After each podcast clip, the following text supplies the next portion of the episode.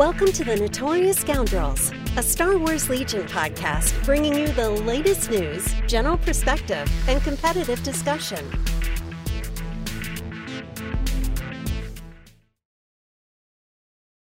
Hello and welcome back to the Notorious Scoundrels. I'm Kyle. I'm here with Mike and Jay. What's up, gentlemen? Hello, hello. Hey, it's uh, it's Monday again, which It means is. which means it's uh, recording Scoundrels night. So And I, I- remember it this time. you did. We did not have to wait for you for an hour tonight. I'm I'm all about it. I uh, one of my pet peeves in life is promptness, Yeah, and that it. sort of thing bothers bothers the crap out of me. So, Well, I guess we all get one, right, Mike? Did I get one at least? That was my one. sure, we'll call it your one. Thanks, buddy. You're welcome. Well, I just got off a a bus. Uh, not really. Um, it was an airplane, but From what I saw, you from- just got from under a bus. okay, so technically I did kill that bus, uh, but yes, I still lost the game in question that you're talking about, which we'll get to. Um, I did. I just got back from Lone Star Open, where there were, I think, 16 AA5s represented. Is the correct number? oh. Um, I faced six of them myself.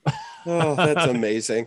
yeah. So, Uh, so I, I'm pretty sure I know the answer to this, but but did you play a game that did not include a, a bus? And I did- and I just did to be not. just to be clear, you were playing droids. Uh, yes, I um, yeah, all I played four games. Um, all four of said games had at least uh, one AA5 in them.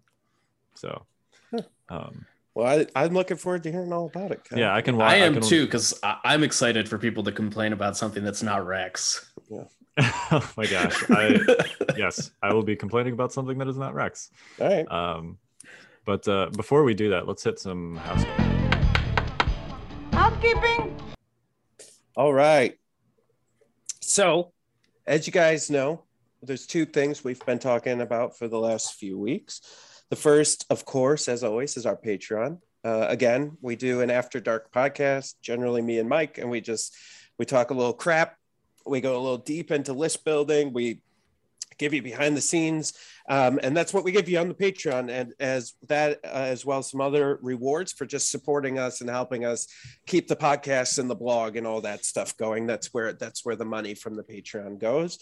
Um, and uh, you know, so there's that. So join us on Patreon at any dollar level, you'll get the podcast. Um, and it's audio only. A lot of people have been asking me before they joined Patreon lately.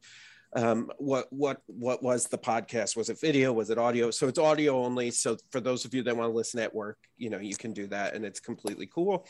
And then the next thing uh, is our our big thing, right? Is Stormtide, the uh, the Legion narrative that we're doing, unofficial Legion narrative that we're doing. That's just our thing. Um, the big news with that is if you want your box, your subscription box, if you're going to get the monthly, if you've been considering it, if you want to get it in August, you have to order by this Saturday, the 31st. Um, that is so that we can compile all those orders and, and make sure we have the right quantities of everything so that we can get them out the door. If you miss that deadline, even by one day, and I'm so sorry, but if you if you order August 1st, you, you're not getting yours till September. That's just how it has to work and, and how our system works and how uh, production and everything is working over here. So if you are into Stormtide, um, if you haven't decided and you have some time this week, we put out a free mission. Go check that out, download it, check it out, see how it plays, and then make a decision. And and you know that's that's what I have to say about that. And I am really jacked. If you guys can't tell, I'm really energetic right now. We've been working on Stormtide all day today, like packing and getting it ready and and and prepping everything. And so like that's it's it's great. And uh, I'm really excited to get it in your guys' hands. Like Mike and I have been working feverishly for months on this, and uh, it's nice to see at least box one of the final product uh, ready, you know, in my hands and and putting it together and getting it getting it set. So I'm I'm really excited about that. Yeah, I'm excited too. Um, it so a, a couple things that I wanted to reiterate. Uh, first, if you don't order it this month, it's not a huge deal. You can still start it in Yeah. in a later month and, Yeah. and continue. It's like it's not the end of the world, just No. to be clear. Um, second of all, um, the free missions, all of the free missions, um, will and we haven't like publicized this a ton. They're meant to be replayable. Yep. Um, so you can play them as many times as you want. We don't talk about that a ton, um, but you know if it, they're great, they're they're geared for something that you you can do on like a local store night where you know, a lot of people have been asking for, hey, we've got like eight buddies, they're all playing Stormtide. How can we get together and do something cool? Um, these free missions are what those are geared for. Mhm. Uh, so, you know, um, take that into effect. We've got a lot of great feedback on the first mission. Um, I think uh, people are like, oh man, uh, observe is part of a. Um, how you win the game is really good for separatists, and I'm like, yeah, it is. It's almost like that was intentional. Yeah. Um, My favorite thing that we did was the the uh, blowing up terrain. That's my favorite part of that whole mission. Like I love it. I've I've been wanting that since we've started playing Legion. So Yeah. I'm glad that we're the ones that get to institute it. So, So- th- the nice thing about uh, this free mission is it's really there to set the stage and kind of um, hopefully narratively kind of uh, make the two teams a little bit different. Mhm. Um, you know, there's you know one team is going to end up winning, uh, the other team, uh, you know, if hopefully if they didn't win, they will have saved more people. We'll Hmm. see. um, you know, I since- I would like to. I have I have a little little something on that front. So this has been moving all day. yeah, yeah. I'll say. So at one point today, it was 50 50. And I was like, well, that's interesting. And now it's gone to 51. 51% one way back to hurricane as the winner so uh so i'm like oh my gosh because like like it's just been all over and then finally the nice thing is uh we finally got some republic faction wins in there a lot of the faction wins were uh were rebels and i believe empire and separatists are tied right now like 23 or 27% and then the republic is 9% wins so just uh, just some cool little tidbits. And this is something um, if you guys haven't heard or know we we're keeping stats on stormtide so so at the end of the missions you'll be able to fill out a form and we're going to collect all that data and show it to you. Be transparent about that data. You'll get to see it but then it's also going to affect the narrative. Even the free missions affect the narrative. Yeah and and as we get deeper into this and um un- understand a little bit more what data we're going to have we can do new and cool things with it that allow us to change the narrative and stuff like that. So um i think it it's going to be it, it's definitely been exciting for us to kind of go through the development process on this um as as someone speaking from like you know this is what we're doing a year from now as opposed to you know tomorrow yeah. um it, it's been really fun to work on so. Yeah and one of the cool things um yeah i've i've loved every aspect of it. Like working with mike doing the you know working on the art doing the production stuff like i don't know. I'm just kind of in my element right now so it's been it's been pretty pretty great. So so if you get stormtide i shipped it and i put my hands on it at some point in the process so you know small business that's, that's what we're doing absolutely yeah Do you have a sticker that says "Lovingly Packed" by Jay Shalansky that No, you put it's on every box? it's we, like we do have a we do have a sticker that goes on every box Yeah. but it definitely that's not what it says You'll know by the my tears, the tears in every bag. I actually think so far packing and everything, uh, and Jay, correct me if I'm wrong because I'm not actually there. It's actually gone uh, much smoother than we've Yeah. expected it to. You know, we I think I think we definitely expected. Uh, first of all, Jay was not definitely not expecting the quantity of orders that we did get, Yeah. uh, which I Thank told you, him, which I told him was gonna happen. Yeah, Um, and so did Kyle. and- but you know, I think I I definitely expected to hit some hurdles. We literally have all the the minis for box one Yeah. already done. They're already good to go. yeah, and Um, you know, to that, like we really tried. You know, listen, every month it's going to change with like the shipping and pandemic and everything that's going on, and so things vary. But we're trying as hard as we can to build in like foolproof systems so that we can get our stuff in when we need it to get it in to get it out on time. And that's that's our whole goal right? Is get it out on time. Um, and so you know a lot of stuff i think a lot of people would be happy that a large majority of it is is done domestically. So we get you know we're right here in the states getting stuff done which is great. Um, and we don't have to rely on boats and stuff to get to get things in which which helps you know um, so so that's that's where we're at. Pretty exciting Yeah, I'm, I'm, yeah. I'm all jazzed up. Very exciting. I'm I'm curious to see how the uh, the team stats sort of shake out as people progress through the first box. Yeah, yeah, I, I, yeah. I think we're seeing somewhat of where they're going to end up. But like today, it freaked me out because I was like, "Oh yeah, the Hurricanes got this," and uh, uh, you know, the last couple of weeks, and then all of a sudden, it was 50-50. and I was like, "Whoa, like, what happened? Like, when did that happen?" So it's pretty cool, though. It's yeah exciting. I, I think it'll be interesting to see like you know what you know if her like team hurricane or team inferno picks more of a certain division or something like that um Yeah. maybe upgrades their characters more you know more in like a special forces capacity i, I definitely think those type of statistics um we can then go ahead and and maybe in the future use those sorts of things to kind of define that faction moving forward right? Like if if you're on team inferno you know 80% of people pick the armored division. So that we kind of build like yeah, special rules in that allow you to anyways th- stuff like that is definitely on the table. And by the way, not just that, but a little bit more personal stuff too. We collect commander names too. So when you name your commander, you can put the name in the system and there may be something something that happens that like right now on the free we got a leaderboard. So your commander's name will be up on the leaderboard but then you know there could be some other story ties with with your commander. Wink wink nod nod. Nudge nudge. Nudge nudge. Fill out the forms yeah, there you go um cool so i think that's what we got for storm tide that was i think a little bit more of an elaborate uh discussion than we planned to have but that's okay uh kyle i think you had a ton of stuff that you wanted to bring up today Yes. So this this episode is going to be pretty much entirely about Lone Star Open because that did happen this weekend. It was a absolutely wild tournament.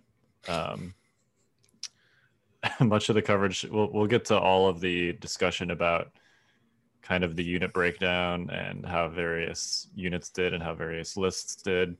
Um, I just want to say that it was a great event. It was extremely well run. Um, we mentioned, I think last week that uh, they were going to have a little bit of an extra challenge with the tables because they had almost 60 players, and because of the format, which was you know everybody plays on one day, and then everybody plays on the second day uh, after you do like a cut. Um, you know, they basically separated it into like a top eight cut and then a redemption bracket, but still you have essentially almost 60 people playing two days in a row. That's going to require twice as many terrain tables as a tournament that has like a two heat system would. Mhm. And uh, they really came through with the tables. The tables, at least that I played on, were amazing. Uh, very nicely balanced, plenty of terrain, uh, nice and thematic looking too. So I guess they had so, some uh, sourcing from the last minute where some um like D- Dallas, local Dallas, Fort Worth folks really came through. And uh, yeah, um, so um, props to the the organizers. Uh, awesome, awesome event. It was really fun. Um, the tables were great. Uh, everything was really well run. So yeah the Thank you. stream the stream table looked fantastic the yeah the stream table was great. Um, yes, also thank you to the streamers, uh, David from from Yavin Base and and Mike Cirillo uh, casted, and then I Uh, joined them. Kyle piping his, his tooting his own horn a little Yeah, bit there. uh, no, uh, th- I mean those guys did two full days. I got to play uh, for a day and a half, and then uh, after I got bounced, I went on and did some color commentary. So I kind of got to just have my cake and eat it too. It was awesome. Um, but uh, yeah, uh, David and Mike did a great job. Um, streaming is just as, if not more, exhausting than playing because Mm. you've got to you've got to fill, you know, a lot of air. a- 18 hours of air basically. yeah um, yeah and then depending on the game and what's going on it's just like okay right. Yeah. yeah Like if it's a really exciting game, that's one thing, but you Yeah. know, they're not always guaranteed that. So no. yeah, very high quality stream. Excellent job, everybody. Uh, on Yeah, I thought David did a great job. I, I caught a couple games over the weekend and everything looked great. He sounded great. Uh, He did he did a wonderful job. Yep. And uh, uh, yeah, it was awesome. Awesome tournament. So, all right. Yeah. So I, uh, the, well, we should talk real quick about what actually won the tournament and then I can Yeah. talk about my own experience. Why don't we? Why don't we talk about our predictions from last week? what was your projection, Jay? I don't want to say. I don't I want to boast here, but I think I called this one, boys. Jay, uh, Jay I, I believe you said the double T47 would win. Is that accurate? I don't think so. I think I said a rebel list would win. I Oh, don't know well, if I was that specific. yeah. Okay. Yeah. Yeah, and then you, you especially considering what the field ended up being. Yeah. Almost half the field was rebels. Well, who knew? Who? Come on, go back one week. Did any of you expect that? I was. Mine was I a did. hot take.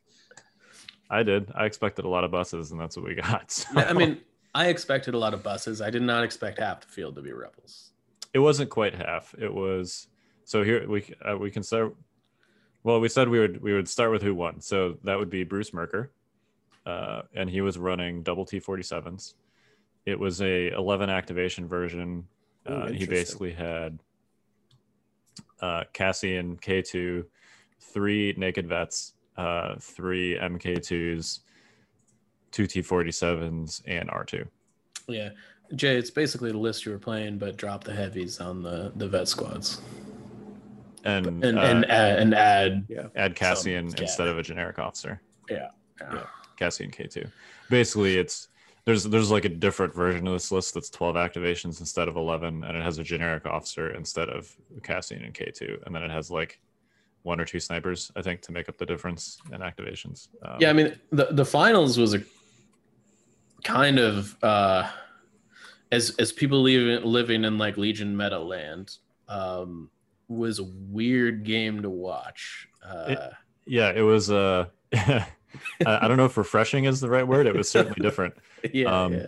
So Bruce Bruce Merker faced off against David Hoffman, who you'll never guess was playing uh, Vader, triple dewbacks, and IRG with shores and mortars. and, and, and to be clear, the shores also had no heavy They were weapons. they were Like- also naked. like there was literally what 12 core units across these two Yeah. armies none of them had heavy weapons in them yeah, twelve core units, six emplacements, no heavy weapons. yeah it, it was it was just bizarre is not the right word but that's like the word that comes to my mind when it's just like this is not what we expect you know i don't know I Oh. mean, if if you're gonna pad your activation count, it's a it's a good way to do it. it totally is it totally Yeah. is I mean, I, that's what that's generally how in Empire you have to do a double heavy list, right? Is if you want the act, if you want to get to 10x, you have to go with a lot of core units without heavies. That's that's just that's how you do it. Yep. So this double airspeeder list, I think, was a good meta call because there was a ton of armor at this event, a ridiculous quantity of armor. There was. uh, let me just go over the heavy stats here real quick. Um, this data courtesy of Rowdy Octopus from the Discord. Uh, there was 15 AA5s, uh, nine T47s. So cl- most of the heavies being represented by rebels, but then there was seven AATs, four sabers, only two lats, one gav. I'm sorry, there was three lats, and then one gav. And- So i believe all the lats were republic no, there was there was two Empire lats and one Oh, Republic lat. okay sorry I, I had heard that in like a stream channel but clearly it was wrong um Yeah. So out of 55 lists, there were 39 heavy vehicles. Holy crap! yeah i mean uh i That's definitely crazy. it, it's interesting i think it, it definitely um well before we i guess talk about what it means let can we let's talk about some of the other there, there's a couple other key data points i hear that inform what this tournament looked like Go on. Rex was pretty much non-existent, or I shouldn't say Rex was non-existent. I think the way that you guys put it on stream was Rex Star was non-existent. There was a variety of Rex lists that sounded to me like it was like Rex and a lightsaber user or something to that effect. Yeah. So Um, there were eight people that actually brought Rex, but there was, uh, by uh, my count, there was only one of those eight lists um, brought by Brad Nerfly uh, that uh, was what we would consider like a conventional Rex star. You know, Rex, some quantity of phase twos and phase ones and arcs, Yep. and maybe R2D2 and or a clone commander. Yep. Um, some variation of that is like the quote unquote quintessential Rex star. Of the eight Rex lists, there was only one of those. There were actually a couple like seven activation Republic lists. There was several eight activation Republic lists. Hmm. Um, the Republic lists that people did bring were really weird. I love it. I mean, Yeah. listen, I I like this. Like I like that people are going out on a limb and and are trying new things and are experimenting. I I think this is a great time for it when we don't have any OP structure in place and there there are these tournaments for us all to get together. Yeah, let's do it. Let's let's see let's see what's really good and what let's let's really define a meta. Like I think that's a great. I think this is great. I- yeah, I I also think that so I, I love that there's like ingenuity and stuff happening. I guess the reason I wanted to bring that up was um I overall it seemed to me that most of the lists that you might see in a place like Invader League, um, which is like generally like a pretty firm idea of what the overall like kind of global meta might look like um if you were to like take everybody from everywhere and kind of like squash them together. Um this was a very interesting snapshot of like one tournament where nobody brought Rexstar basically other than Brad. Um nobody brought 13 activation STAPs. Like that didn't exist. And i think i think a lot of these lists that um clearly were good choices based on the meta the meta for this tournament um may not have fared as well in an environment where like those lists were shown in volume. yeah, I mean, that, should we talk about the second place list in that context? Yeah, Um, I, I I think so because I mean, yeah, go go go for it. Yeah, so uh, David Hoffman was running the aforementioned Vader triple dewback list, and people were like, "This was being posted, you know, on the Discord and stuff," and people were like, "WTF? How is this? How is this doing well?" And it's really, if you think about it, not that different. It's kind of like the Empire version of the old school uh, Commander Luke triple Tauntaun lists, um, and it's really not functionally that different, right? Like it gets really up in your opponent's face fast. It has a lot of close range threats, and I think also there's been kind of like a long period of time where people haven't really had to deal with creature troopers. Um, in uh, several of the games uh, that I observed, like people legitimately didn't know that creature troopers could do certain things. like, I mean, um, David caught some people by surprise with this list, no question. But also, it's a good it's a good counter meta choice for a a tournament where you're going to have not only a lot of rebel lists, but a lot of like aggressive rebel lists. Because the whole point of a lot of these Wookiee slash bus lists is that they want to get up in your face as quickly as possible. Um, and when you're running an Empire list with uh, Darth Vader, the Dark Lord of the Sith, with his laser stick, three hungry lizards, um, Imperial Royal Guard, like getting up in the face of that list as quickly as possible maybe doesn't seem like the best plan of action. Well, and and I also think so. Yeah, you basically play into this list's hands, right? Right. Or you just don't do the thing that you wanted to do. Right. It, it makes the thing that you're trying to do much worse. The other thing is that uh, traditionally, uh, great melee pools, great large melee pools, are really good against rebels and like droids and stuff, yep. and that they just chew through your army very quickly. Yes. Um, and I think I think in the finals we we saw that where like you know clearly the rebels won, but like the dewbacks were just like chewing through core units. yeah, literally chewing through core units. yeah. And it was the same with uh, his, uh, David's final four match was not on stream, uh, or maybe it was the top eight match where he played against droids.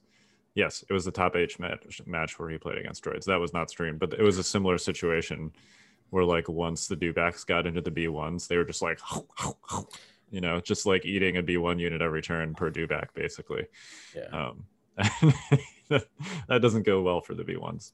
No, no, and, and I mean the B ones can hardly punch as it is. Getting Right. getting getting getting over the armor in melee is like a whole, whole nother challenge altogether. Once Well, the dewbacks are in there, it's really hard to do anything. And I would Yeah. suspect because the dewbacks on their on their melee have what they have critical too, right? So I would suspect between that and then Vader with his impact, like any armor, that was coming even close was getting chewed through at the same time, right? So, we'll I mean, Vader Vader basically single handedly.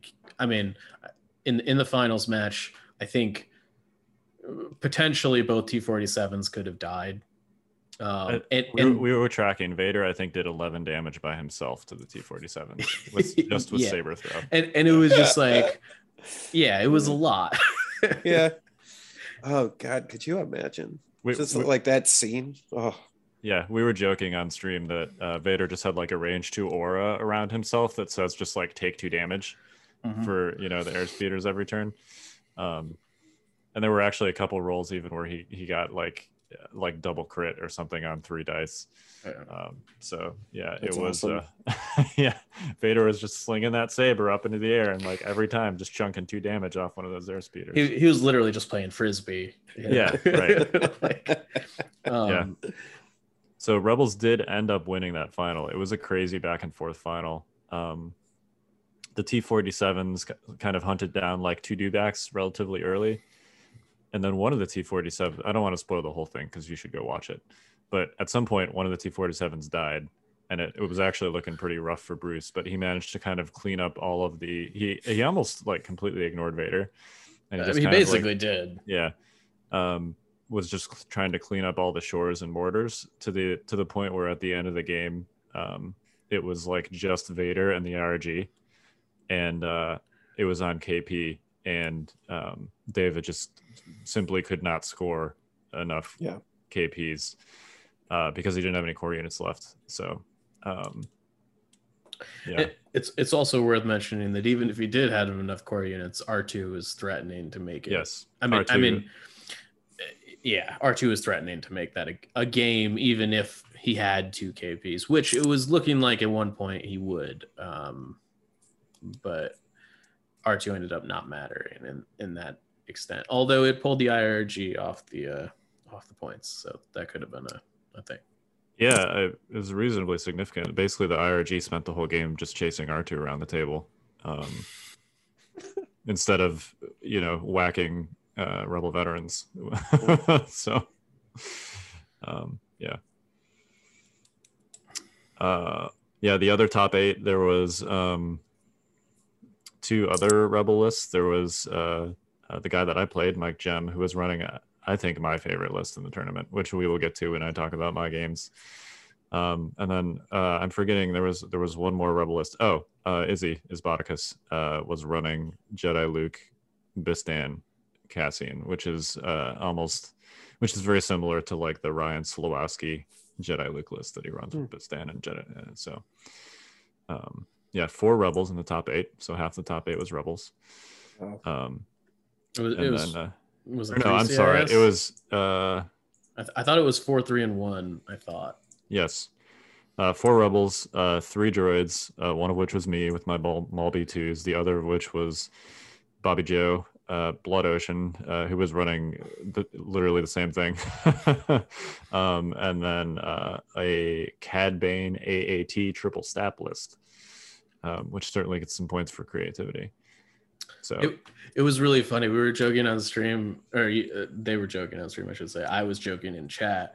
Um, because the first the game that we saw on stream with that list, Cad Bane literally did nothing. Like like literally did nothing. He could have taken a 120 point bid and still won that game. and it, it was just like, oh yeah. Um yeah, I forget exactly what happened. Again, go watch these games, but it was um it was kind of funny. Yeah, and that was uh, Jimmy Russ was the uh, the Cad Bane player. So, um, yeah, and then uh, uh, Chris, maybe I maybe I messed that up. Yeah, Jimmy Russ was the Cad Bane player. Okay, um, so yeah, congrats to the the top eight. Um, and do you guys want to talk about some buses? All right. Yeah, I do. I do want to talk about some buses. I I feel vindicated. All right. Go on.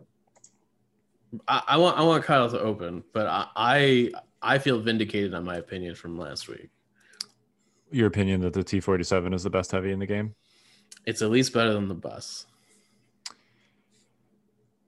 Well, it's better. It's certainly better against the bus. Um, I mean, T47s are really good at killing other vehicles. Yep. So in, in a heavy on heavy matchup, the T47s are going to be really good. Um, I mean, I think for like damage per point from a heavy perspective, it's hard to beat the T47.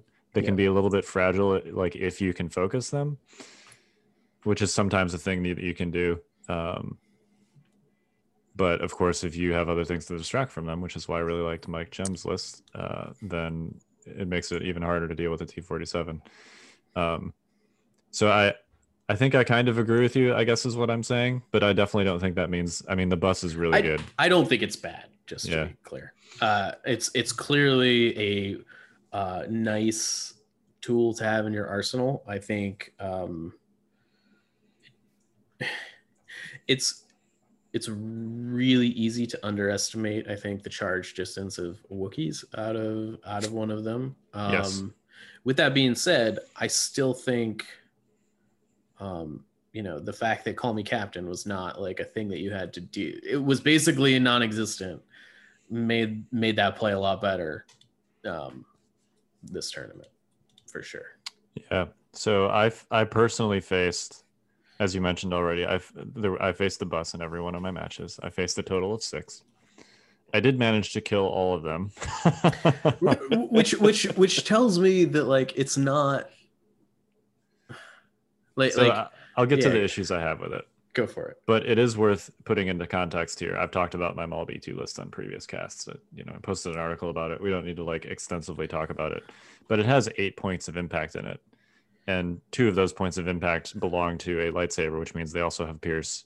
Um, and they also have potentially the silly quantity of crits in melee when you can throw that full pool. So You Well, listen- definitely need to like do a marking system of how many A5s, like just like on Yeah. Maul's shoulder or something. you know? Just give Oh. him give him a give him a bust tattoo. and- yeah, seriously, he was he was absolutely ridiculous. Um, I think I don't think I've like done more attacks with Maul in any four game span of playing any lightsaber user than I did um, in this tournament. But you know, so I, I guess what I'm trying to say is my list is like specifically designed to counter aggressive armor units. Um, and I still struggled a little bit with these buses. So the first game was against John Bushfax Bushman. This- uh, out of 55 players, it was a round one team kill. Hashtag team kill. Yeah. Um, and, when you uh, when you play enough, it happens. You know? it Yeah. does. Um, and uh, yeah, he was running Jedi Luke with one AA5 and um, a bunch of uh, DLTs and some snipers. So we ended up playing Recover. Three of my four games were on Recover. So and before we get too much further, I just this was another data point that we haven't talked about yet in the grand scope of the tournament. sure, yeah. Can you talk about how many times you were blue and uh, the average uh, bids that were Oh, sure. available here? Because I think that that's an important data point we've missed so far. It is. Um, so I was blue uh, three out of four times with a 15 point bid. Um, and uh, the average bid um, was nine. Um, if you look at like the top eight, the average bid was much higher. Um, I don't have that data in front of me, but off the top of my head, uh, they were they were all in the teens except for Izzy's list, which was eight. Um, I think it was like in increasing order. I think it was like 8, 15, and 15 for me in the other Maul list. And then there were like a couple 17s and then a 19. And then like there was one that was like 20 something. Yeah, I, Um, I, I feel like somebody spewed off that the average bid in the top eight was like 15 or 16.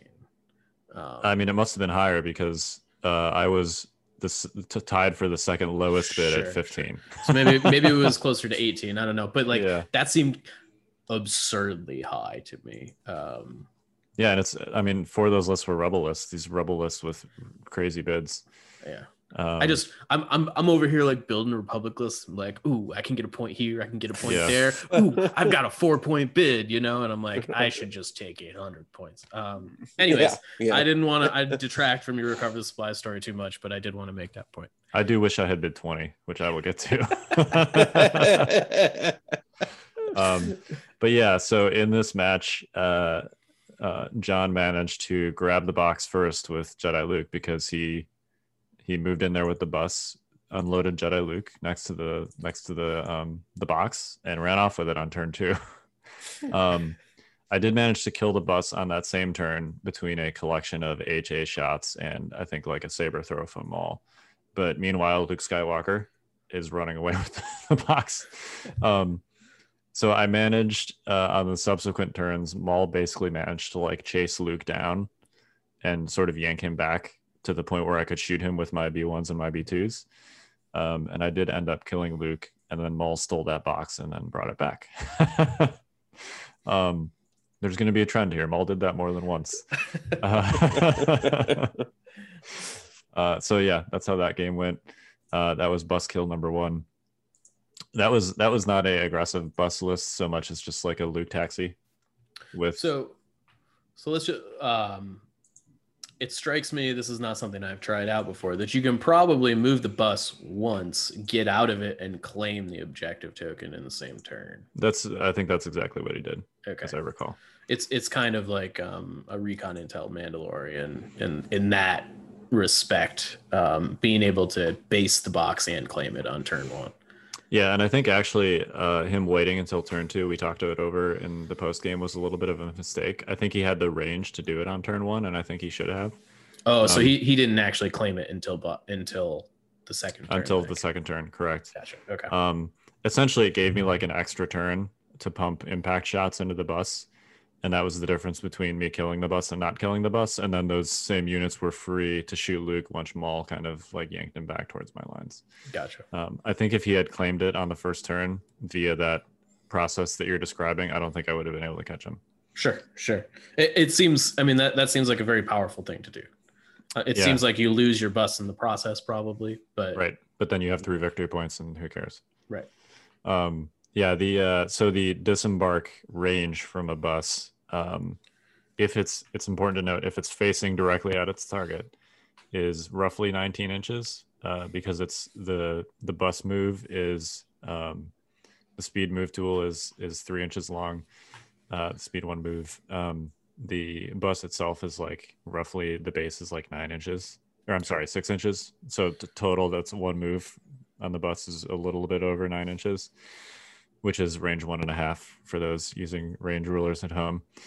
And then uh, you can, if you only move once, uh, the unit inside can disembark, which is that's you know same three inches plus the trooper base, so that's four inches, uh, which is like two thirds of range one, and then move speed two, which is another six inches or range one. So it's it's over range three is basically the threat range if the bus is facing its target. Now, if it's sideways to its target, which uh, this happened in my, in my game, um, it can rotate, you know, reposition in place and essentially add a good like three inches onto that distance because uh, you know there's like between the the, the Sure, long width sure. and the the sideways width.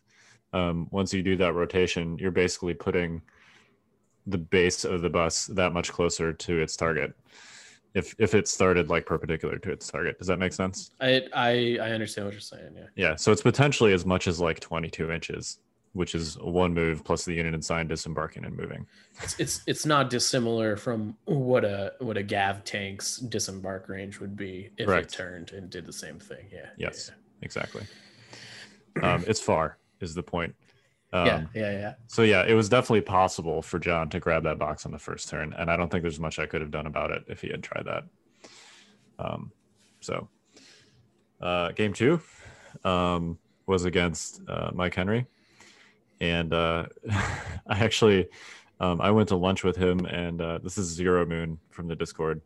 Um, I went to lunch with him and Bushman, um, and then uh, after our game, Bushman and him ended up playing each other in round three. Nice. So we called it the lunch curse because all three of us played each other.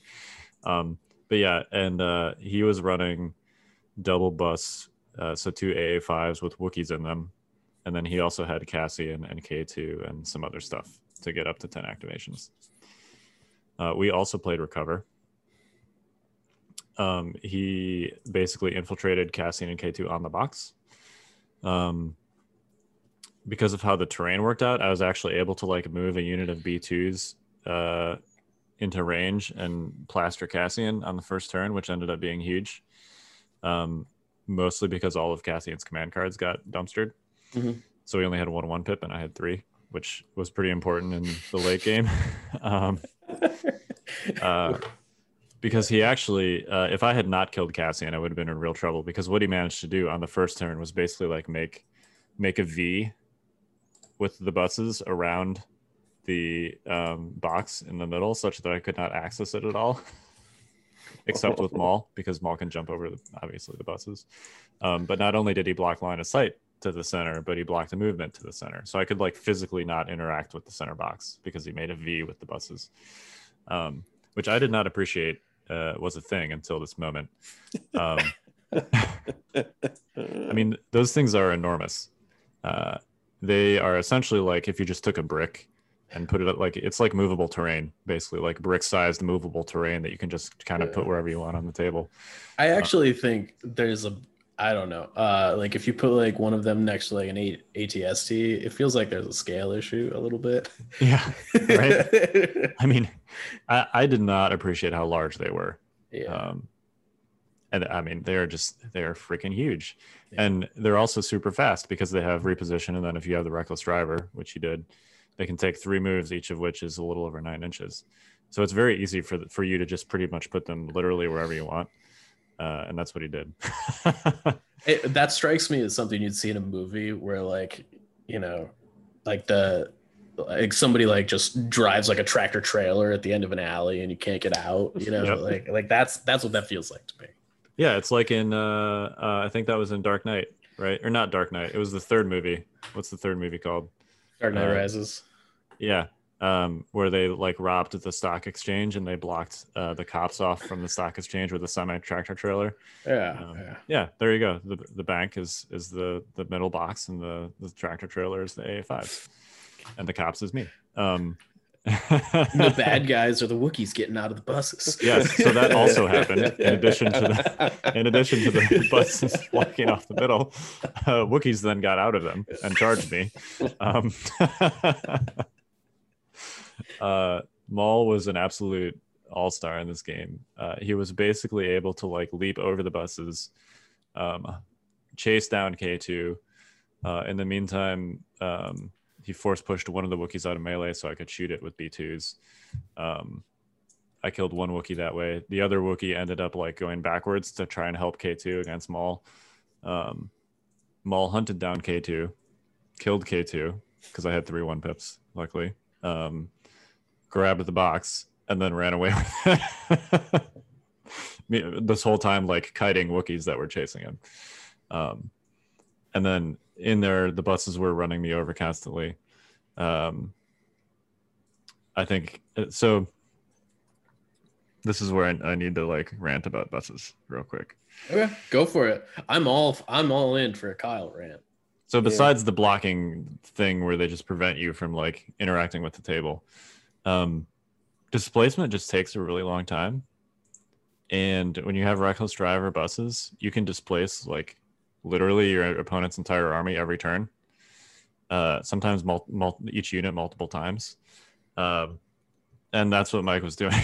so, um, I think uh, one bus activation that I can think of took like actually took 10 minutes and I'm not exaggerating. Uh, and it wasn't because he was like spending time to think or anything. It was just like he'd move it, I'd displace something. Uh, I'd displace something else. He'd move it again. I'd displace something else. He moved it three times and we spent 10 minutes displacing units. um, which I don't think was fun for either of us. Uh, yeah, there were so many judge calls this game too, just because it created so many situations that like it, wasn't even like we we couldn't agree on something. It was just uh, the bus did something, and we were both like, "What happens now?" Uh, I don't know. Um, what happens when a displaced unit has nowhere legal they can be placed? I don't know. Um, so stuff like that. Um, they actually joked we were not being streamed, but the stream table joked about it because of how many times we sh- we we shouted over Judge. Uh, they were like, "Oh, that must be Kyle's table."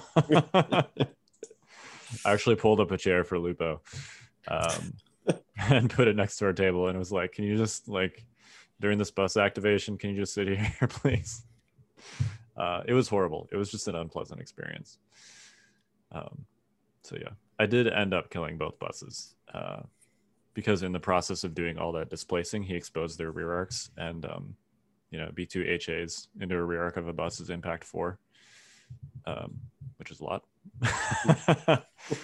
um, so it's it's hard to say whether that's like at least against a list like mine that has a ton of impact. It's hard to say whether that's like a, a balance issue, but it definitely felt terrible. Sure. I don't know. I can't say anything else about it except that like that's some of the like the least fun Legion that I've had besides Tauntauns. I, I don't want to rehash the conversation we had last week, but I feel like that's an issue with displacement, not an issue with like I understand that the buses exacerbate the issue, but I think the displacement rules are just kind of clunky and terrible. I agree. Um, I agree it's it's hard to like to say what one could replace them with that would be functional sure in a way sure. that like didn't prevent vehicles from just getting blocked by trooper units all the time yeah um i don't know. I don't know what the solution is but you're right. It's displacement takes a long time. And the reason that the buses sort of highlight that issue is because they can displace a lot of things a lot of times. Uh, they're they're like tauntauns on steroids a little Yes, bit you know exactly. and, and it just seems to me like we kind of have this conversation every time a unit that displaces is actually good you know like um to to some extent right? Like tawns were good. I mean i got to imagine that the people that play against those dewbacks felt very similarly. Yes. I'm sure they did. Right? Um yeah things things that cause displacement and or get right up in your grill are just uninteractive. Yeah. Um, and they, they it takes a lot of time to resolve stuff. Um, Hmm. so yeah i did end up winning that game because of maul being awesome. Um, lupo who was the judge but ended up watching a significant portion of that game made a joke that uh, maul would need an mri after that uh, to check and see if he had a slip disc or something um, from carrying the game on his back so um, yeah, and then my third game was against Michael Fay, who was also running double bus uh, and Cassian. This was the fleet version. By the way, the reason that you run Cassian with the, the double buses is because of unorthodox tactician, and you can get him just like a completely unnecessary quantity of aims. Um, you, you just double crit every time yeah, literally double crit every time, or triple crit if you're using the short range gun. sure Um, you know, because you've got K2 with teamwork too. So on average, the unorthodox tactician each gets you like two free aims at the start of a turn. So you give one to Cassian and one K2 per bus. So then that gets Cassian four aims before the, your turn even starts. um, and then, uh, you know, K2 can calculate and aim on himself, which gives Cassian two more aims. And then, of course, Cassian has tactical, or he can just like take the aim action seems like overkill to give himself seven aims. Yeah, it is overkill. Um, like, like one bus with tactician is probably enough Yes, and that's why I like the one bus. I think one is the, the correct quantity for buses. yes Um, but uh, yeah, so this game was hostage exchange. So another middle center objective game. Uh, another game where uh, the the uh, double bus player um, like did this with the with the center objective, the objective being my hostage, which uh, could not move outside of the B. Um, That's a so, so. All right, hold up. How how did that even happen? Because you should have been able to activate that hostage before the second bus got in there, right? uh, it was in my bag. Because they were too far away to give an order to. So uh, he went with the buses first. Okay. Um, I also did not fully appreciate. I think I may have pulled like one core token before he activated his second bus, Sure. Sure. um, and I didn't fully appreciate that he was going to be able to To pin you like that. to do that. Sure. Um, I actually I was able to move them between the two bus activations, um, but because of how big they are, one was enough to like, you know, he put it basically. He he did it without because they can move so far. He did he went all the way around my unit, so he didn't displace them, and he basically just put them like right on the opposite side. So even by the time I had done like two speed moves around the bus, I was only really like halfway around it.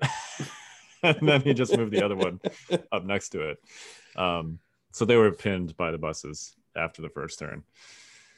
Um, okay. So I had to I had to kill them, and Maul had to hunt down his hostage, which is what ended up happening because I, I got more. Um, I was lucky in that I it was rapid reinforcement, so I was able to drop a B two unit kind of like off to the side, where they could get rear arc shots onto those buses that were pinning my hostage. Um, the hostage itself was a B two HA unit, so instead of moving because they couldn't go anywhere, I said screw it, I'm going to take some rear arc shots into these buses. So that's what they did. So um, that game was a ton of rear arc shots by B2HAs into the buses. Uh, and I ended up killing both the buses. Um, Maul ended up chasing down his hostage, killing it, grabbing the hostage, and then running it back. um, my hostage unit did end up dying, but it was kind of irrelevant because I had stolen his. So, um, but again, like if I didn't have Maul, I didn't have Impact Eight. Like what is it? What does a normal list do in that situation where your hostage just gets trapped behind like a V-shaped wall uh, on the on your opponent's side of the table um, on the first turn? I I don't know. I mean, I think there are a lot of lists that have solutions to that. There are definitely some that don't. Yeah, and it, it just feels like like all right, I guess um I guess my hostage is gonna die. Like that's just you know it can't go anywhere. um, so That Those- feels like that a thing that there's not really a ton you can do about. As far as like, I'm not sure what we could fix to make that not a thing. yeah, I don't know either. you know, you know, like it's it's just kind of a side effect of them the the, the AA5s being so fast and being so big. yeah, yeah. Um, but it's not like you know it's not like making its upgrades more expensive is going to prevent you from being able to do that or something like that. Right. You know, Yeah, yeah. um, the only thing that would potentially change it would be like somehow if you could move through ground vehicles with trooper units but even in that particular situation you're only moving speed one so that's not even like enough distance to get, get you all the way across the base Yeah, I mean Uh, they're they're so big that, that that doesn't even seem like a reasonable right um yeah. Um yeah. That don't know. seems that Uh, seems frustrating. it, yeah it was interesting um my my plan all along had been for Maul to hunt down his hostage. So i ended up sticking with that and you know being mine being blocked off you know it, it is what it is. In in my head, the only thing that's happening is this is nothing a few shared aim tokens would would, would deal with, but I mean, I think I probably killed the buses about as fast, or maybe even a little bit faster than like a, a Rex Star list would have, yeah. Just because all those rear arc HA shots. I took so many. Rear, there was there was more than one occasion where I was just like roll six saves on your bus. Um, So did you did you did it were any of these guys running gonks? uh, yes, um, the that one, the one where it was the fleet buses instead of the Wookiee buses, he was running gonks. Um, I ended up just plowing through the shields. Okay. basically. Um, I got lucky in that uh, I think the first bus I killed in literally like two shots. Um, uh, it might I think it was three actually because he did burn he did end up burning both shields, but it was over the course of one turn.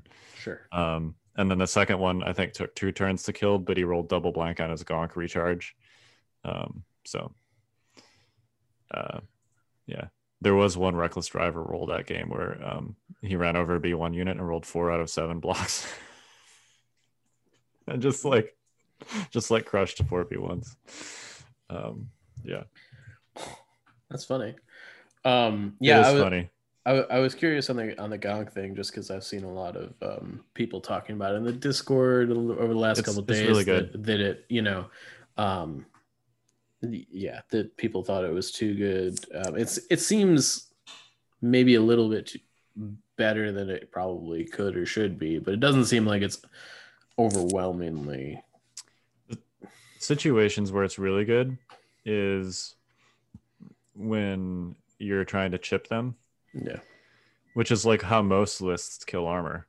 Um, you know, again, my list specifically uh, has just so much like high volume impact that it can kind of plow through that if it, if you focus in one turn. But I'm not sure that like a quote unquote normal list would be able to do that against the Gonk. Um, so anyway, that put me at three and zero, and uh, I did advance to top eight. Um, my first round was against Mike Gem, which you can catch on stream. I did end up losing this match. It was super close and back and forth. Uh, it was a crazy, wild match. Um, he was running what I think is my favorite list in the tournament, which is a T47, um, an AA5 with all the things the reckless driver, the tactician, and the Gonk droid, and um, uh, with two Wookiees, uh, Lando, and then uh, some naked rebel troopers. So, and R2, importantly. yeah, yeah. Um, so yeah, I think I really um it really made me appreciate how like if you have other threats how dangerous even a single T47 can be. Um basically that game played out it was again recover. Um he didn't even contest the middle box. I was able to grab it with Maul and kind of run back to my lines. Um but because he had the bus and the Wookiees and the T47 I kind of had to like clench up with all my dudes uh, and he was there. R2 had like a free path to scoring, basically. So his plan was to um, essentially just concede the middle box, make it a three-three tie, and then win on points. Yep. Um, which is what ultimately more or less ended up happening. Even after I had grabbed the middle box, I couldn't just like retreat to a corner because I was red player. Um, so if nobody kills anything in that situation, uh, Mike wins because he's blue. um, uh, so yeah, it was it was um, after Maul grabbed that middle box, he kind of rushed in there. He delivered the Wookiees. Uh, the Wookiees like a, essentially a one shot at a B two unit, um, which which a put me down on points, uh, but b like immediately reduced my ability to actually damage his vehicles Yeah. or anything else. Um, It's also not that unreasonable for them to have done that with offensive push, tenacity, and a name token from an unorthodox tactician. Yeah, he actually he did not have offensive push on the Wookiees. He just Okay, had okay. tenacity. But Sure. yeah, he had the tactician aims. So um, they were already like slightly damaged. I think he might have killed like one B one model before that happened. Um, Sure. But yeah, it was it was a mostly full to dead B two unit. Um, and then we it got really nuts with the melee there. Um, Maul, uh, who had a box this whole time, uh, killed some Wookiees. The Wookiees killed some more B twos. Um, the T forty seven swooped in and killed some B twos. Uh, he basically ignored my B ones, um, which was smart. Sometimes people think that killing B twos is like a waste of time, but it's totally not. And he uh, smartly focused them down. So um, that game ended up where uh, uh, he had like one Wookiee unit left alive near Maul at the end of the game, and uh, Maul was on two wounds left, and he was able to um, win priority and then pull that Wookiee unit out of the stack on the first activation, and then charge Maul and kill him. Um, so Yeah, I do think that was that was a pretty lucky pull, but I do think it was looking pretty bad, even if he didn't pull that at, at that point. Um, Uh, well, potentially. I was actually, um, I did the math afterwards. I was actually up on points at that point. sure, sure. Um, so if uh, if Maul doesn't die there, and I was I was like one save short of not dying. Yeah, Um, Maul is essentially safe because he's in melee with those Wookiees. Um, those Wookiees are activated and they're in my lines. So then I just start taking all my other activations and giving a warm hug to those Wookiees, so Sure. they can't be targeted. And that's it. That's game basically. because uh, because you guys weren't going to get the sixth turn or whatever. Uh, yeah, I think that was on turn five. Yeah, yeah. yeah. Um, okay. So yeah, I didn't actually have to kill that Wookiee unit. Um, uh, but yeah, his T forty seven was at full health. I did manage to kill the bus. I killed a Wookiee unit. Um, I killed a random naked rebel trooper, trooper unit, and by that point, he had killed uh, two B2s and a sniper strike team. That that rebel trooper unit was a hero unit though. It just stood out in the middle of nowhere, taking shots all game. Yeah, and, I could not and kill would that not die. thing. Yeah, Yeah, it, you would have thought it was like a clone unit sharing surges or something. yeah. There were a lot of situations where like I needed my my B ones and my I had a B two unit over there too, like doing something else. and uh, I think I had two B ones and a B two unit over there, just like pumping shots into this rebel trooper unit into the open, and they just would not die. And I'm like, I need these units shooting Wookiees. or literally anything else. Um, they did eventually die, but it took me like three turns to kill them. So yeah. Um, yeah, it was. Uh, I definitely made several mistakes. Um, I had put my sniper on the one side that R2 was on, in sort of a futile attempt to um, try and deal with him, and that sniper ended up basically being out of position and causing me to have to attack because it was, you know, at some point, like a T47 can kill whatever it wants to kill Hmm. for the most part. If if like if it's T47 wants something to die, it can go find it. And that's more or less what happened. He killed that sniper strike team. So Yeah. um, I mean, I, I'm not sure that. I mean, like it, it definitely didn't pan out, but you definitely had an opportunity to kill R2 right there. Um, yeah, and I, I actually made a mistake um, with that unit. In I think I had shot just like a random sniper on the first turn, which was kind of pointless. Uh, there was no reason to expose the unit, and I lost the second model, Yeah. um, which importantly put me outside of range three of my T series Mm. because I couldn't cohere it backwards. And there was actually a situation. I think it was um, maybe on the beginning of turn three. Uh, that sniper had already done two wounds to R two. Um, and if I had been able to play like ambush and give that unit an order, and then aim shoot R two, it would have killed R two. Yeah, I, I, I felt pretty good about its positioning outside of you know. I was like, man, that, you know, that that it was it was potentially game changing. It was, yeah, because if I kill R two there, that's it. That's the game. Because I have three boxes already. right. It, at least makes makes it his job much. Di- it's no longer sabotage the moisture vaporators. Right. It's you know, yeah, It's chasing somebody's three boxes when you have two. right, which is very different. it is very different um yeah so i i guess it's sort of a two-prong mistake the first was like basically like if i putted them over there i needed to commit to the plan to kill r2 and i didn't do that in a way that was uh competent to put it mildly. Um so yeah. Um and then uh there were a couple times where i could have like essentially bubble wrapped my b2s and or maul with another unit like a b1 um from the wookiees. And uh, I I didn't. Um, clearly, hindsight is twenty twenty. Um, but I could have been like throwing B ones in front of those Ryyk blades instead of them cutting up B twos, um, and that would have been a huge difference on points because B ones are like half the cost of B twos. So, and then the B twos would have been able to shoot. Yeah, yeah, I think that's the big thing. Like Yeah. you probably would have ended up losing the same amount of points either way to the Wookiees ish, maybe. But I would have killed the Wookiees faster, and they probably wouldn't have been able to kill them all on that last turn. Totally. I think I think that's the the deciding thing about right. that. Um, so yeah, um, great game played by Mike. He did a he did a really good job. Uh, my plan initially was to um, like take that middle box and then kind of just rotate around and pivot to goal keep against R two. Um, but he threw those Wookiees right in my face immediately after I grabbed that box, so that I basically like I couldn't leave.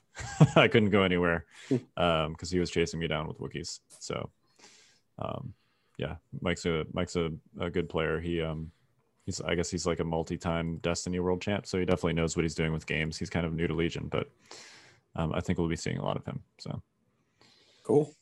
Congrats to Mike. He uh, he did end up losing the following round to that dewback list, and he's got his own content creation. Um, and he, I think he said he was going to write uh, an article or do a video about that match. So I'm sure that um, if you're curious to know how that match went, you can check out that whenever that gets comes out. So Nice.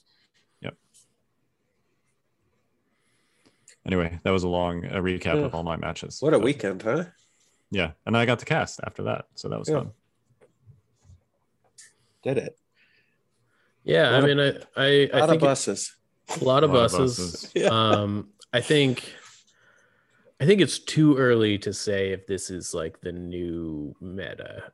I in fact, and I, and I'm willing to say that I'm pretty confident it's not. I, I definitely think we'll we'll be seeing buses. I think buses will be a part of the meta. Yeah. I don't expect to see 15 to 20 Uh, in yeah. tournaments moving forward. And I think part of the reason why I was guessing Rebels last time was because uh, just like thinking about people being able to put together how long it was going to take for them to put together the tanks, right? This seemed like a reasonable show where, hey, everybody's or everybody's A5s, not tanks, everybody's A5s could be together and and they could finally bring them you know to an event um, because those are no easy feat to put any of those together um, and so so it makes sense and i think and i think they've been getting a lot more attention by cre- content creators like us right and we've been talking a lot of people have been talking about Yep. them a lot more and same with the double t47 list after uh, you know coming out of team league and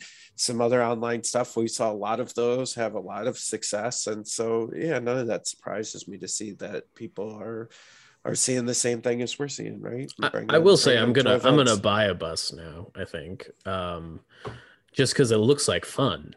Yeah. Um, it looks like a lot of fun. Um, It's fun to drive. It's not so fun to be driven on. But yeah, I mean, you know, I just um, yeah, it looks like fun. Is what I'll say. Um, Yeah. and uh, I, I loved all the ridiculous like people were definitely leaning into the memes with the bus on the paint jobs. It was it was great. Um, was there a did i see an order 66 one that was it was, like it, it was the What a- Whataburger bus, right? Yeah, Whataburger 66. Yeah, I played Yeah. against that one. Yeah. That's that's the one that reckless drivered me for four out of seven. Uh, yeah, yeah, it's bright orange. Come get your hamburgers. Yeah, Perfect. exactly. perfect Uh, yeah, uh, I loved the, all the meme paint jobs. They actually did a, a they called it a car show, but they basically took a picture of all the armor at the tournament, uh, put it all on one table, and took a picture of it. I do think um, I, I heard that the like Texas meta, like the local Texas area meta in general, is has been historically very armor heavy. Um, so I think it's not kind of like they did not. So I think it's kind of accumulation of of things, the things Yeah. that you described, plus just sort of a general predisposition to feel that sort of thing. I, I do think it is probably time in this game's story that you know you're putting a weapon that has at least one weapon that has impact in your list. Yes. Um, you know, I, Absolutely. I j- just as a little bit of a hedge. Um, you know, I think rebels can do it pretty easy with like Bistan Pathfinders. There's Yeah. there's a lot of impact running around in rebel stuff. A lot of critical too, frankly. yeah. Yeah. Um, but I think you know factions like uh, like Imperials and droids, I think, have to be a little bit more deliberate about it. Yes, definitely. Yeah. Yeah, Yeah, I there's- was I was for sure looking at some Empire lists with like snow ions. it's like maybe this this seems like a lot better choice than a flame flame trooper right now for the same amount of points. Yeah, I think I think the Empire's impact options are not super great. Outside of like like Darth Vader's a great impact option, frankly. Yep, You know, right. um, but they don't have a lot of good core impact options that aren't critical focus. So Right.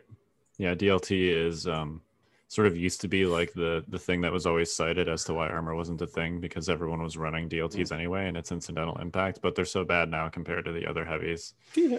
that like yeah, it's kind of a joke at this point. and it's even it's only impact one so at the end of the day even for its you know if its quote unquote purpose is to be like a soft armor hedge it's not even really that good at that so. No, no. um yeah you definitely need to be intentionally bringing impact. This is you know the old the old adage with armors that you can potentially just kind of ignore it and play the objective and or go after the trooper units. That's definitely not a thing right now. Um armor is making it clear especially these rebel heavies that they, they cannot be ignored you need Yeah. you need a plan Who who would have thunk it? It's the rebel heavies coming in, Yeah. coming in fast. I will- seriously I will say thematically, and I, I all I could think about after watching like basically three bus lists back to back to back on day one on the stream, and I was like, oh, the- they're just me just all buses at this tournament, which is what happened. Um, was that it actually it for the I think the first time ever, I've really fundamentally felt like the Rebels had a had had like hit the hit and run theme, and it felt hit and runny. Um, Yes. and it and it felt super on theme, and I loved it uh, from from that point of view. It- you know, like you know, dry, you know, the whole like back alley shoving a bus up there, people getting out, popping people, like that's like that's what rebels are supposed to do. Um, and I really enjoyed that. That was how it was playing out on the table. It- it- yeah, it might be a little too good. We'll see. Yeah, and the fact that Wookiees and or T-47s are good, I think that's great because those are both such iconic Star Wars units. Uh, it's it's great when those iconic units are actually also competitive. So Agreed. you get, you guys got any other LSO thoughts? Um, I I don't. I have a lot of thoughts. I'm not sure they're like cast worthy. You know, I I am After I'm- Dark this I'm- week I'm- on Patreon. I'm disappointed in Republic players. A little I'm bit. not. I get it. I get it. I don't think it's. I don't It's know. not all about winning, Mike.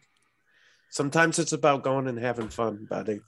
Sure. If anything, this this show shows us, or this this uh, event shows us that, right? Um, I I just I'm I feel like the the Republic faction definitely underperformed at this tournament. It's not indicative of you know like if if you were to, to compare this to like a snapshot of like what the the overall Legion game looks like, I think that this is not not a fair representation, which is fine. Not every tournament has to be. I don't know. the um, last two tournaments, Republic wasn't in the top two. Real weird. Yes, but they were like five of the top eight for Atlantic City. But they weren't in the top two. Hey, listen. Yeah, yeah. he's just history- he's just trying to rile my yeah, jimmies at the moment. History Yeah, only I know. looks at the winners, Kyle. yeah. Yeah, Um, but but it, you know, not having a Republic list in the top eight um, just feels a little wrong at the moment to me. I think Uh, it's fine. it it is fine. I'm just saying I don't think it's indicative. Um, Push that button. Push Yeah, that yeah, button. so Don't worry, folks. I'll get them all riled up for after dark. We'll we'll we'll, we'll talk about it. Yeah, we- Come we join us on Patreon. we probably have a Q and A coming up here at some point too. So, Oh yeah, um, yeah, that's a thing for sure.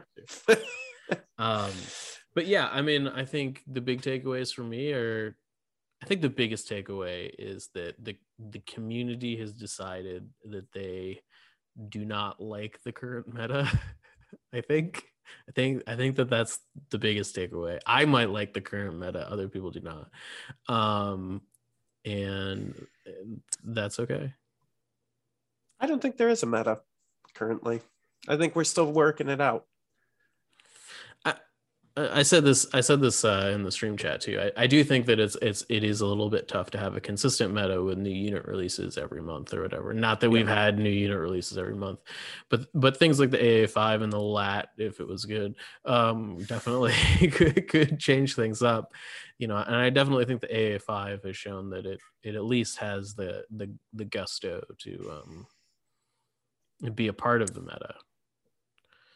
For sure. I'm not sure how much it changes it because I think both the top tier separatist and republic lists actually deal with it very well. Yeah, and maybe you know we got Invader coming up here at some point. Uh, maybe we'll see that shake out a little more because Invader is much more of like a, um, you know, long form. Uh, I only get one shot at this. I'm gonna make sure I bring something that works kind of tournament. Yeah. Yeah. Um, you know, I think you saw this too with the Tauntaun meta a little bit, where Tauntauns won like several events in a row, and then uh, with basically no changes to them, people just like stopped playing them. Yeah. um, and I think it's because people were like, "All right, well, we know this is good. Um, I want to try something else." Uh, So I think we're I think we're in that point a little bit with you know Rexstars won the last two Invader leagues. Um, Uh, yeah. Yeah, and I, th- I, I think it, you're absolutely right, Colin. I think with nothing truly on the line besides just a nice, fun weekend um, at these events, it's like, you know what? Yeah, I, I know Rexstar's good. I know it, right? So if I have an opportunity to just play something else and try something new in a competitive environment, I would do it. You know? Yeah. makes it makes sense. I think. Yeah, I think so too. I definitely I and the what if in me is like what if this was these were actually Yeah, like yeah, yeah, you know grand tournaments and stuff what what would what would pe- people have actually brought you know It would it- just be all Rexstar. I don't think that's true Come on, I was trying to help you, Mike. You know what? There's no pleasing Mike. I that's No, it. I've had it. There let's, isn't. let's just end it now. I can't I can't Um, make him happy. you know I think I think people would still do what they did at uh LSO um I think we just see we would see more medalists and to to me it's it's really difficult to gauge how good the lists that performed at this tournament are in the absence of lists that normally are on sure. top right like it, it's For sure. it- it's like competing in a different not in a different bracket but we're in a world where those things don't exist um so so it's it's tough to gauge the meaning behind these results i guess is what i'm fundamentally saying Yeah, I would say I would say the rest of this year, uh, you know, until there's an OP structure, I it'll be fun to see what happens, but I don't know how serious we can take anything. all serious all the time Well, it's also an interesting, you know, we talk about like predicting a meta all the time and how important that is when you're going to a tournament. A component of that is sort of having your finger on the pulse of just what people are practicing and what people are interested in. totally You know, it's beyond just like what is the the, the quote unquote best or good list right now. Yep. Um, it's also like what do people play locally? Um, what are the players that are actually coming to this event normally play? Um, what are people generally in the competitive community practicing and experimenting with right now stuff like that is all very important and i think those uh you know like um you know the triple dewback list and like the double t47 list i think they made sort of a correct assessment that this was going to be a tournament that had a lot of aggressive rebel units in it aggressive rebel heavies uh and they made good counter meta picks for those so. Yep. totally agree. I definitely have not had my uh, finger on the pulse of that sort of thing um, as much as i normally do just because we've been working on other stuff. Yep Yeah, for reals. Storm Tide. it's just just just storm tide Yeah. um yeah i guess kyle what is your biggest takeaway from this weekend tournaments are fun and i wish i could go to all of them what is that's not what is your what is your biggest hot take from this weekend related to the actual game of Legion. Um, uh, I don't know if it's a hot take, but uh, my favorite list is uh, for I think the first time since I can remember with this game, the one that I'm running. um, I'm sort of notorious for waffling. I uh, I brought the same list two tournaments in a row, not just because I'm lazy, um, which is a non-zero quantity of the decision-making process, but because I like the list and I'm comfortable with it. And after this tournament, it kind of validated um, that it's still a good list and it's a good fit for what's going on right now in the meta. So sure um, I don't know if that's a hot take, but it's certainly as far as like my own sort of journey, if you will, is concerned. Uh, it's probably my primary conclusion is that, um, like, uh, you know, I played a tournament in which I um, ultimately lost, and I I don't regret bringing. You know, it's it's because my, my opponent played well and I made some mistakes. It's not because I'm like, well, I should have brought a different list or my list was bad or something. Um, although I do wish I had more bid. do, do you feel like you're more comfortable with this list than you were with Wonder Twins? Uh, that's a hard question to answer just because I played Wonder Twins probably in excess of like 30 times. Yeah, that's Um, why I'm asking the question. Um, I think the short answer is no, simply because uh, like I, I still had more reps with Wonder Twins and it was a much simpler list to run. The game was um, also much simpler. The game itself was much simpler at the time. Yeah. So I think the short answer is no, but I think this is probably second on the list. Sure. I dig that.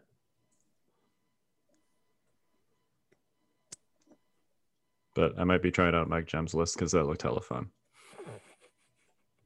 Yeah, I almost uh uh bought a third air speeder this weekend. Um A third air speeder. Yeah, you can use up to four heavies in Stormtide, dude. Yeah, I've got I've got one I've got one right here in a box that I haven't opened yet. If, Yeah, if you're interested, No, let me know. okay. I actually was surprised. I don't like the it was only like twenty five dollars on Miniature Market. I thought maybe maybe that's how much they cost, but it seemed cheap to me. Yeah, that's the I got mine for like 22 from my local game store. Um, Yeah. So, yeah, I was like, hey, if I get the second run double T47, that looks like a silly price. I might as well do it. So, Yeah. Um, Yeah. So I have two already, so I really don't need a third. what do we really need anyway? yeah, yeah. I just wanted to run like a Rogue Squadron list. You know? There you go. There you go. Four four T forty sevens. That'd be. That'd Oh fun. man, that'd be a freaking nightmare. it Um, would be. But somebody's gonna do it. yeah. Um. Cool. Nice. We did it, boys. We did it. We did it. All right, gentlemen. Any final thoughts? You know, every time you ask that, you're uh, potentially prolonging the cast. I'm not intentionally prolonging the cast. I just I just want to make sure you get your say. That's exactly what it sounds like you do. no, I, I have no more thoughts.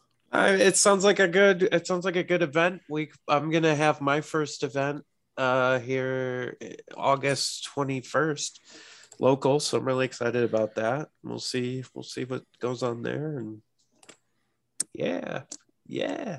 Let's Yeah, go. Let's go. There you go. All right. Well, good luck to everybody out there in Legion Land. If you are playing in an upcoming event, hopefully there's more of those starting up. Uh, and are we on the Notorious Scoundrels? I'm Kyle. I'm Mike. I'm Jay. Stay fresh, cheese bags.